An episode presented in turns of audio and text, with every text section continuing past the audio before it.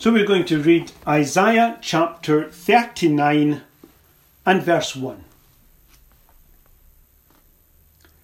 At that time, Merodach Baladan, the son of Baladan, king of Babylon, sent letters and a present to Hezekiah, for he had heard that he had been sick and was recovered.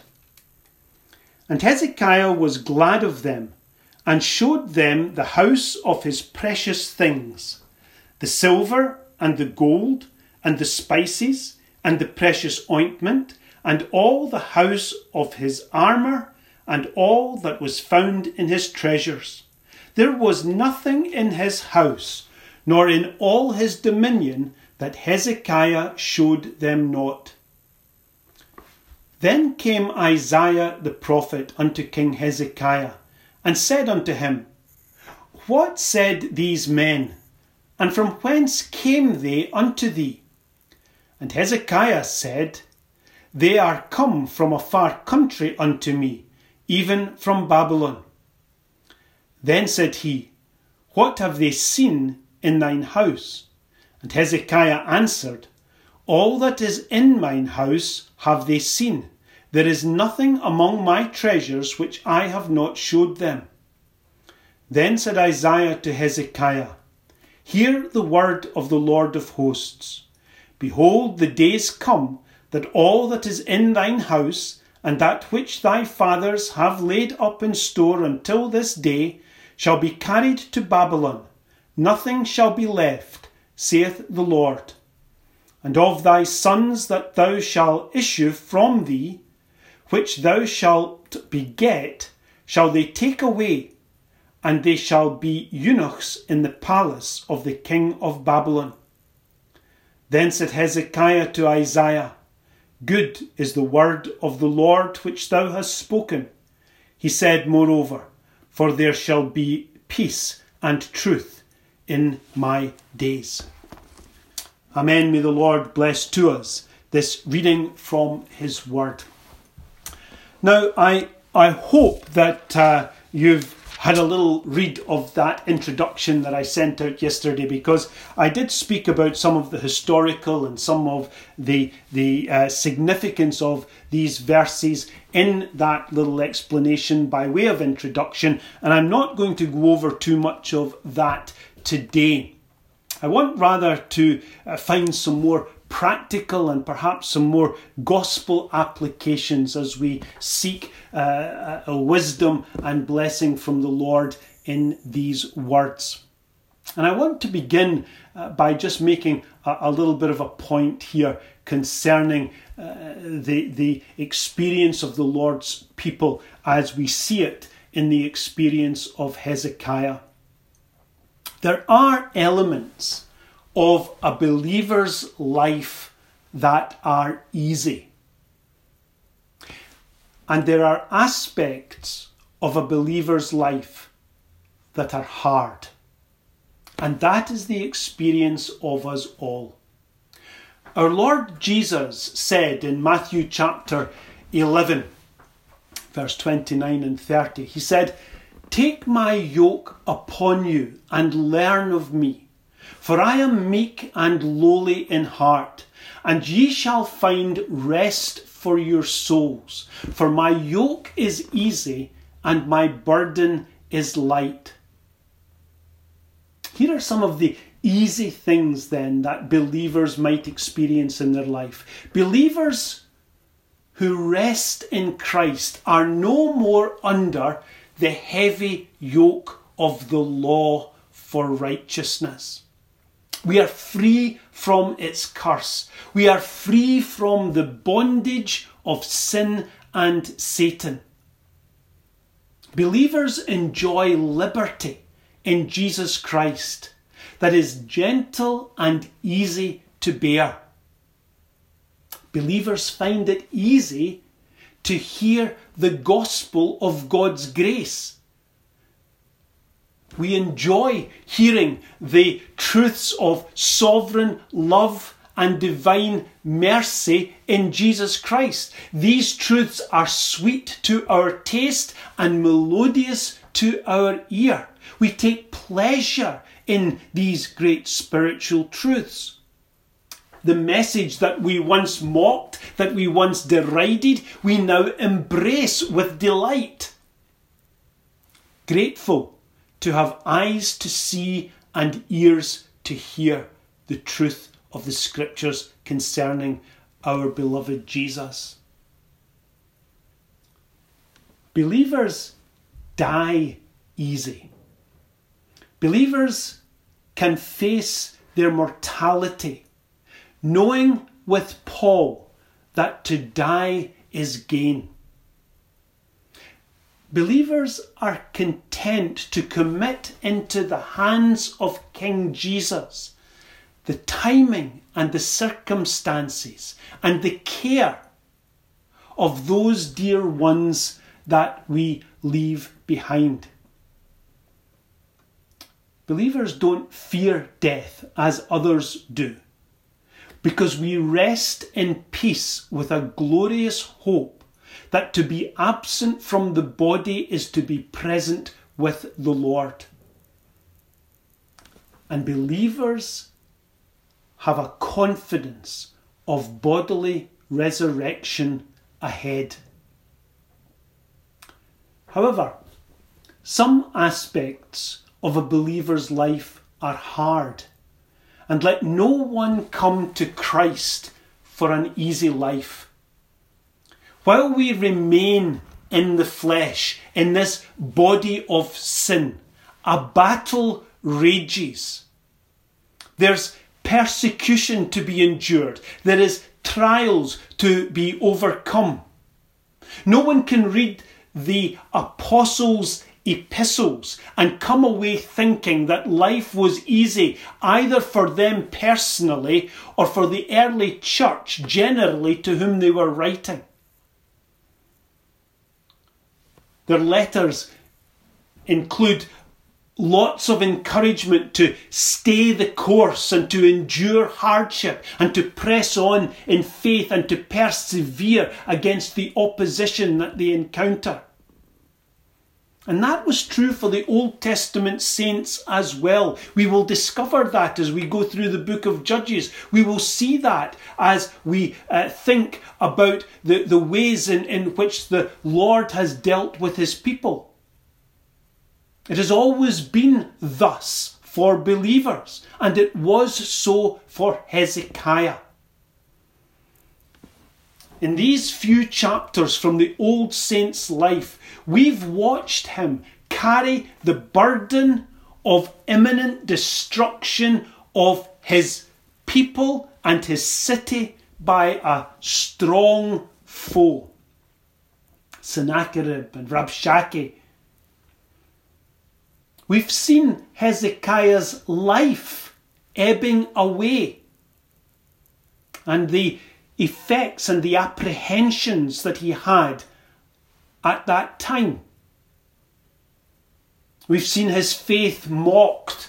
We've seen his people terrified. We've seen his God blasphemed. We've heard him sick unto death alone in his room with his fears, mourning and pleading and weeping sorely. And let us not think that Hezekiah was above the deepest, darkest thoughts and the fears that any man or woman might have. He knew what it was to struggle with mortality and wrestle with the questions of faith and to battle with foes stronger than he was and to grapple with matters beyond his knowledge. And indeed, when we've looked at these chapters, and it's only short, it's only a glimpse of this man's life, just a few episodes from his experience, but as we've looked at this testimony about Hezekiah, we see that he has lived, he has felt the experience of David in Psalm 139, who could say in verses 5 and 6, Thou hast beset me behind and before, and laid thine hand upon me. Such knowledge is too wonderful for me. It is high, I cannot attain unto it. Sometimes we feel very small and insignificant. Sometimes we feel as if we could we could just fade away and we, we don't have answers and we don't have a sense of meaning and we don't have a, a, sense of, of, of, of enduring and persevering and maintaining in the faith. We often feel that we want answers, maybe even that we deserve answers for the strange providences of life that the Lord brings upon us. But sometimes, like little children, we need to just stop and acknowledge I'm glad that the Lord has got all this in hand and under control because it's all too much for me. So there are things that are easy in a believer's life and there are things that are hard. And today, from these verses in this passage, I want us to think about some lessons hard learnt by Hezekiah. In doing so, I want us to consider at the outset the difference between chastisement and punishment. These two things, some people say chastisement, chastisement or chastisement and punishment. These two things many people think are the same.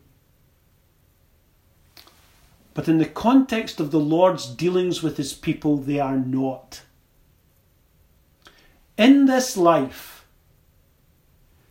God chastises his people for their sin. And he punishes those who are not his people for their sin. God never chastens the reprobate and he never punishes the elect. The content of God's dealings with us, the providences, the experiences of chastening and punishment may be exactly the same, brought about by the same events, felt in the same way in our uh, senses and in our experiences, but the purpose, the purpose is entirely different. Those who are under the protection of Christ in the covenant of grace are never punished for sin because the Lord Jesus Christ has taken all our punishment on himself and carried it away. However, when we sin, as we will and do, the Lord chastens us to teach us by our sin to see ourselves as we really are, to humble us, and to cause us to rely and trust more upon the Saviour as our helper and deliverer. Hezekiah sinned when he became proud and self important in the presence of his Babylonian guests, these ambassadors from Babylon. And the Lord chastened the good king by confronting him with his folly of trusting in the power of men and at the same time pointed out his failure to honour the Lord in all his ways. No believer wants to sin. But when we do, as we shall, we have an advocate, and the Lord chastens us to show how necessary is that mercy and how precious is forgiveness. Chastening isn't pleasant.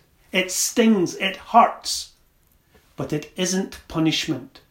It is not a display of anger and judgment, but of love and grace.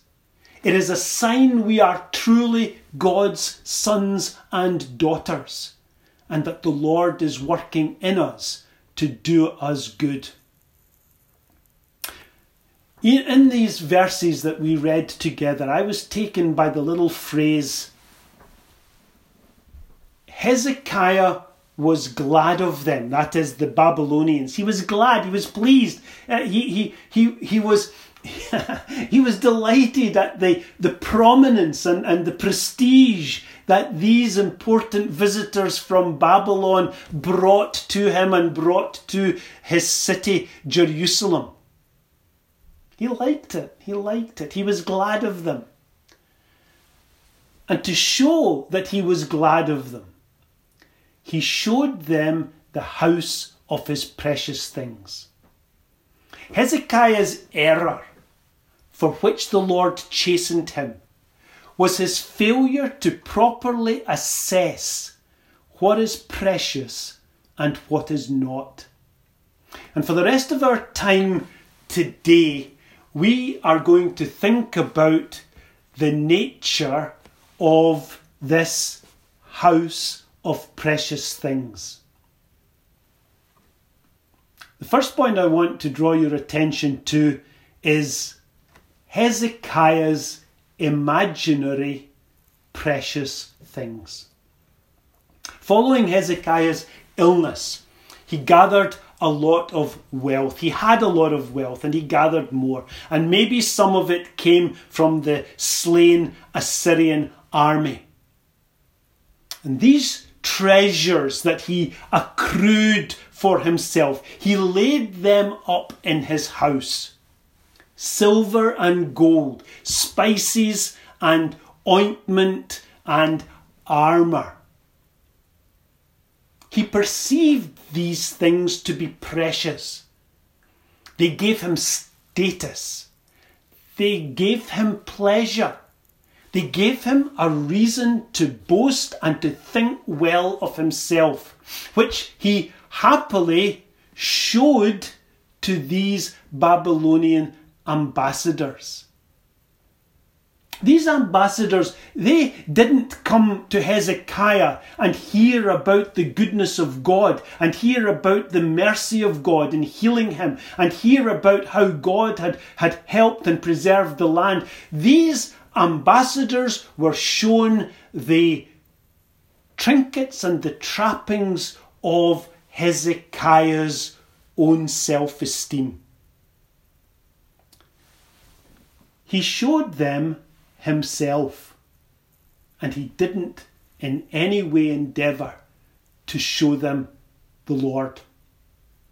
Despite all Hezekiah knew about God's goodness and mercy, especially following his near death experience, the temptation overcame him to trust in something other than the Lord.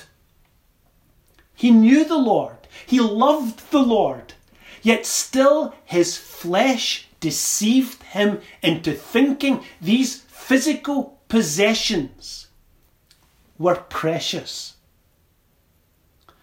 And as Hezekiah's prosperity grew, his faith withered. What he took to be a measure of God's blessing became a snare to his spiritual well being.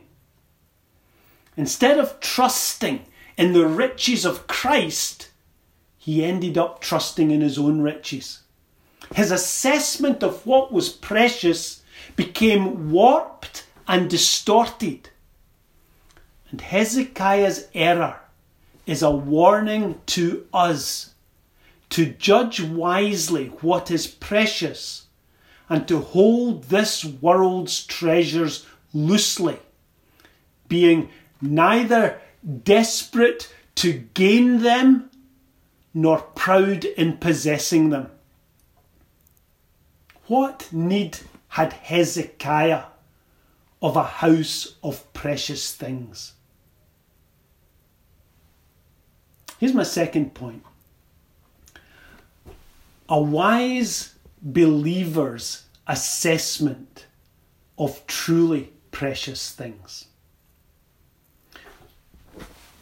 Under this heading, I want us to think that we are all very much like Hezekiah, too preoccupied with stuff and with things, and not so much with what is of true lasting value. Moses speaks of the precious things of heaven, which are those things that originate in heaven and flow out upon chosen men and women when the windows of heaven and God's goodness are opened to us. We're told in uh, Samuel, in 1 Samuel chapter 3 uh, and verse 1, we're told, The word of the Lord was precious in that day. The word of the Lord was precious because it was rare. And I would contend that the word of the Lord is rare today. And the true gospel is rare today.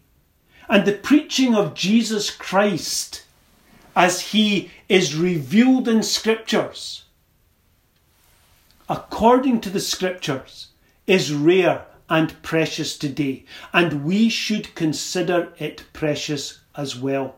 The psalmist says, The redemption of a man's soul is precious.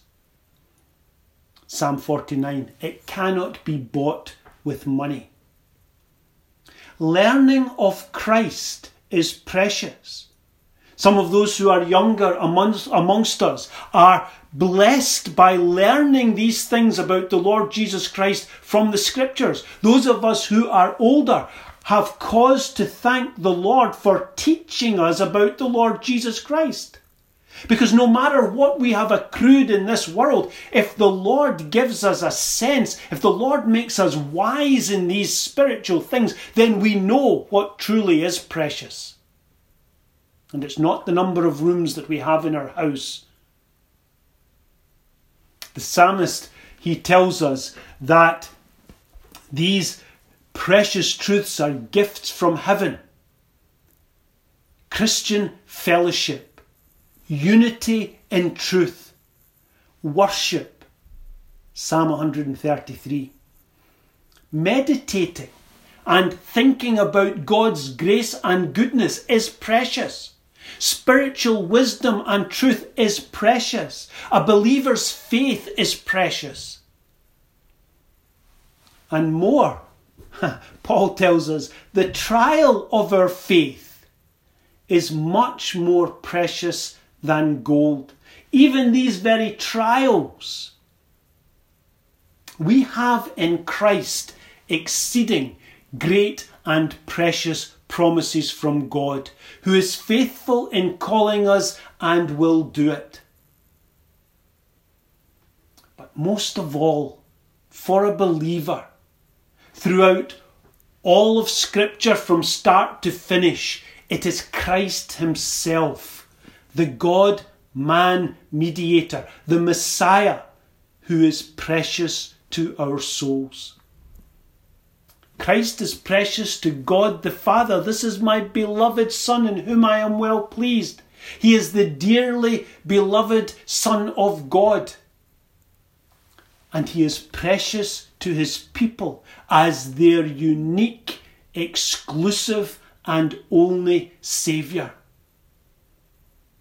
We know this to be so. We know it to be true. Like Hezekiah, we have learned these truths by experience. Some easy, some hard. We have come through the chastenings of the Lord. We have learned in the gospel about being saved from the enemies of our soul and delivered from the sicknesses of sin. We've learned about being supplied with divine provision for all our needs. And yet, like Hezekiah, we forget. We get distracted. We get overtaken. Uh, the, the world comes to us and it tempts us and, and it puffs us up. And we lose sight of the preciousness of our Saviour and we replace Him with things that are not precious at all. Let me ask you, think, think about this. Was not the Lord merciful to Hezekiah in sending him the prophet Isaiah to rebuke him and chasten him? Was not the Lord being merciful in chastening Hezekiah, the king in his error? Well, Hezekiah thought so. And that is the mark of a true child of God. We don't react aggressively towards the chastenings of the Lord. Rather, we delight in the smarts of his chastening rod because we understand the value of being brought back to see the preciousness of the Lord Jesus. When we have been dazzled by this world and its glittering pseudo riches. True believers have the chastening rod of God to teach them what is truly precious. And here's my third point the Lord Himself has a valuation of precious things. In Isaiah chapter 43 and verse 4, we read these words. It's the Lord who's speaking. Since thou was precious in my sight, thou hast been honourable, and I have loved thee. Therefore will I give men for thee, and people for thy life. Now, here the Lord is speaking about his church, the people whom he loves and had loved from before the foundation of the world. He is speaking about his covenant people.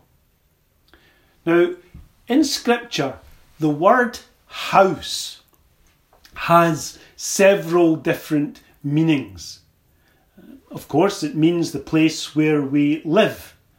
Um, but, but, but, but it's more than just a place or a, a, a residence.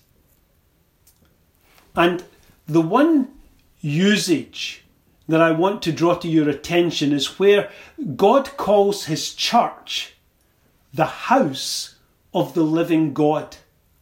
And Peter says that Christ's people, the people of faith, are built up a spiritual house. And in this sense, too, a family is called a house. So we talk about the house of David or the house of Israel, meaning the, the family of David and the people who are bound together and unified together, who have been brought into union. So that when we speak about the house of God, here we are speaking about this spiritual people bound together, brought together under the family of God. Therefore, I suggest to you that we do no wrong to consider God's church his elect people as being themselves from these two principles. The fact that the Lord in Isaiah says that we are precious in his sight and that he calls us his house, the house of the living God. We do no wrong to consider that the church is God's house of precious things with the precious Lord Jesus Christ as head of his own house, head of his body, the church. Brothers and sisters, you and I are those redeemed with the precious blood of Christ. You and I are valued according to what God Himself was willing to pay for our salvation.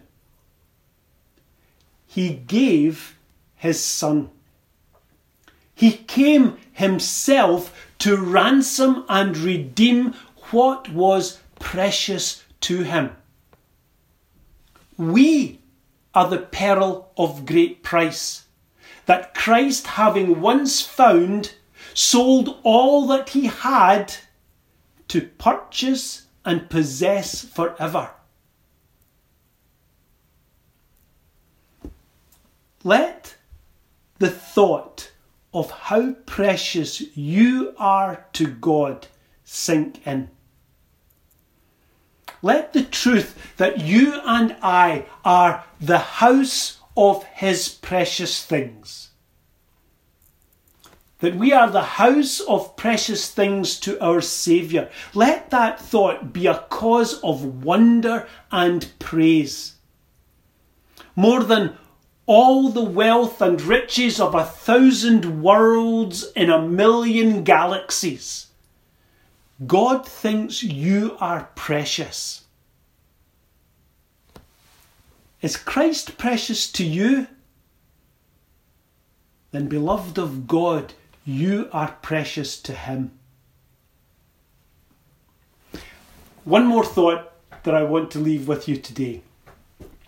Not only are our souls precious to the Lord, our bodies are too we sometimes we sometimes oh criticize the way that people go about pampering their bodies and looking after it and and all the cosmetics and all the dietary things and all the exercise and all of these things that, that go into sort of lifting up our bodies almost to the point of being worshipped. That's not what I'm talking about. I'm simply saying this. God regards our bodies as precious, and that's a wonderful thing. I've had three people write to me recently about cancer. What a terrible disease that is. Like sin in a soul, cancer in a body destroys it. It destroys it from the inside out. But I want to say this, and I trust I'm not being glib in doing so. God loves your body. God loves your body so much, He has made the bodies of His people the temple of His residence, where His Spirit dwells. The Lord Jesus Christ took our body, took our flesh, and the Lord Jesus Christ now in heaven and eternally will dwell in our body with his people. Sinful, corrupt, and decaying as these fleshy bodies are, full of disease and death, they are being preserved and protected and ultimately will be transformed into the likeness of His glorious body. When the voice of the archangel shall be heard, with the trump of God, then the dead in Christ shall rise first, and he shall change our vile body that it may be fashioned like unto his glorious body. This very one, according to the working whereby he is able even to subdue all things unto himself. You are precious. Your soul is precious. Your body is precious. Your love and worship is precious to the Lord. And hence David can say, Psalm 116, verse 15 Precious in the sight of the Lord is the death of his saints. May the Lord keep us from wrongly assessing what is precious in this world. May He teach us to highly value His gospel, His grace, and Himself. May He grant us to apprehend how much He values us, having made of us the house of precious things. Amen.